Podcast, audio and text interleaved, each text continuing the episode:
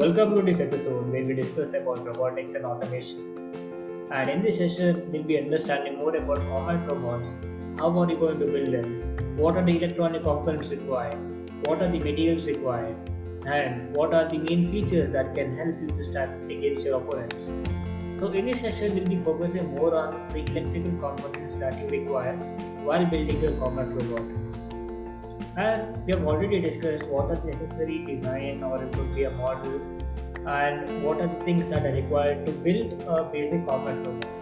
But while it comes to your electronic components, selection of these components must be very critical. It depends upon the robot that you take, it could be of 15 kg, 30 kg, or 60 kg, or whatever size, it depends upon the competition.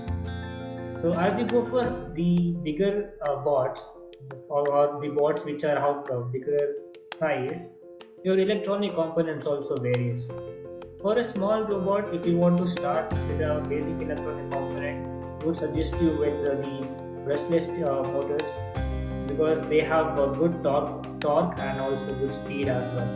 And they are light in weight because you know they do not have brushes, which gives extra weight to the motor. But while it comes to higher uh, boards, you need to ensure that the torque is very high and also the speed is also approximately up to the required that you want for the controller. Uh, so basically discussing about what kind of motors that you will be inputting for your combat robot goes for like you can go for e-bike motors which have an RPM of approximately 6 to 7000 and uh, they have a pretty good torque as well and for your uh, weapon motors usually we recommend for Amplo E series because it has a really great uh, torque. I mean, it has it, it has a good speed and also good torque rating as well. Amplo is a DC based motor. For better advantage against your opponents, you need to have a really strong weapon motor. So, and while deciding weapon motor as well, you need to check the back EMF and also the other ratings as well so the basic motor that many people use or the must use motor is your Amplo A series if you want to win any competition. But if you are on a budget that you want to win, you can go for Amplo E series. And uh, other than that, I think so. There are motors like starter motors which you can utilize uh, depending upon your blade design and which you want to use. And if you're going for actuation type or projectile type, can utilize pneumatics as well. Or hydraulics might not be necessary at that point because uh, if a certain leak or one because of a small damage it can cause failure of your weapon as well. You can go for pneumatics if you're going for projectile but if you're going for normal like just uh, like, uh, going for blade spinners you can utilize for uh, the Amplo A series. So let us look at the standard specification for a high performance A series model so the basic diameter in inches is 3. It has a length of approximately 6.7 inches. Uh, the peak horsepower it goes up to 4.3 and uh, it has a torque of approximately uh, 3.5 newton inches and uh, I think the voltage that is required is 24 volt. The shaft diameter is like half inches so the shaft diameter can be customized based upon your uh, modifications whatever you need to do for your weapon and other than that these are the basic standard uh, specifications which are required. But if you want to again downgrade on your motor maybe, maybe because based upon the cost you can go for Amplo or 20 uh, I mean high performance motor itself with the Amplo 828 with uh, 150 modification. So where you have again the same diameter of thing but the length is slightly smaller that is of 4 inches and it has a horsepower of 3 and torque of approximately 2 newton inches. So these are the basic and same the input power is approximately 24 volt itself and that is how you can categorize uh, based upon what kind of motor that you want to go for. And other than that you will be you can again downgrade your motor based upon your budget the cost of the motor is approximately 35 to 40,000 and it depends you can be getting the same motor from Amazon and other sites but if you wanted to make it a bit more cheaper you can uh, purchase it from Alibaba Other than that, you can either utilize some of from your friends or any teammates who are having that same motor specification of your choice, and from there you can input.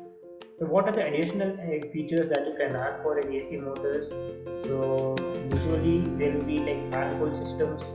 Like for example, if you are utilizing motors for very high watts, where there is a lot of RPM, there is a lot of power rating, and if there is lot, if the power rating is really high, there is a chance that motor can get heated up. So in order to reduce that uh, heat, you can add either a good sink or a fan cooled motor itself.